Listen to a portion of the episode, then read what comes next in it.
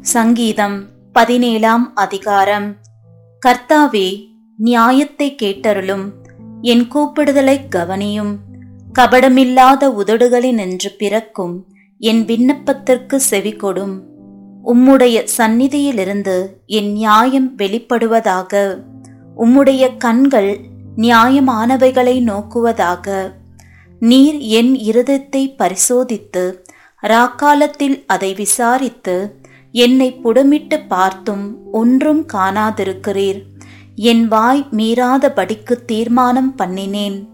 மனுஷரின் செய்கைகளை குறித்து நான் உம்முடைய உதடுகளின் வாக்கினாலே துஷ்டனுடைய பாதைகளுக்கு விளக்கமாய் என்னை காத்து கொள்ளுகிறேன். என் காலடிகள் வழுவாதபடிக்கு என் நடைகளை உமது வழிகளில் ஸ்திரப்படுத்தும். தேவனே நான் உம்மை நோக்கி கெஞ்சுகிறேன். எனக்கு செவி கொடுக்கிறீர். என்னிடத்தில் உம்முடைய செவியை சாய்த்து என் வார்த்தையை கேட்டருளும். உம்மை நம்பி இருக்கிறவர்களை அவர்களுக்கு விரோதமாய் எழும்புகிறவர்களின் நின்று உமது வலது கரத்தினால் தப்புவித்து ரட்சிக்கிறவரே உம்முடைய அதிசயமான கிருபையை விளங்கப் பண்ணும் கண்மணியைப் போல என்னை காத்தருளும்.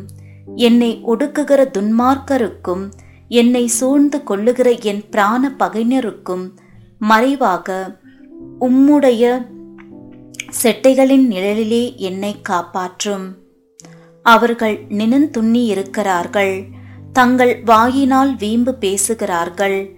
நாங்கள் செல்லும் பாதைகளில் இப்பொழுது எங்களை வளைந்து கொண்டார்கள்.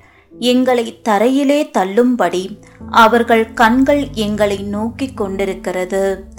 பீறுகிறதற்கு ஆவலுள்ள சிங்கத்துக்கும் மறைவிடங்களில் பதிவிருக்கிற பால சிங்கத்துக்கும் ஒப்பாயிருக்கிறார்கள்.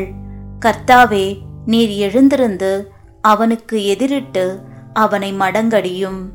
கர்த்தாவே என் ஆத்மாவை துன்மார்க்கனுடைய கைக்கு உம்முடைய பட்டயத்தினால் தப்புவியும். மனுஷருடைய கைக்கும் இம்மையில் தங்கள் பங்கை பெற்றிருக்கிற உலக மக்களின் கைக்கும் உம்முடைய கரத்தினால் என்னை தப்புவியும். அவர்கள் வயிற்றை உமது திரவியத்தினால் நிரப்புகிறீர். அவர்கள் புத்திர பாக்கியத்தினால் திருப்தி அடைந்து தங்களுக்கு மீதியான பொருளை தங்கள் குழந்தைகளுக்கு வைக்கிறார்கள். நானோ நீதியில் உம்முடைய முகத்தை தரிசிப்பேன். நான் விழிக்கும்போது உமது சாயலால் திருப்தியாவேன்.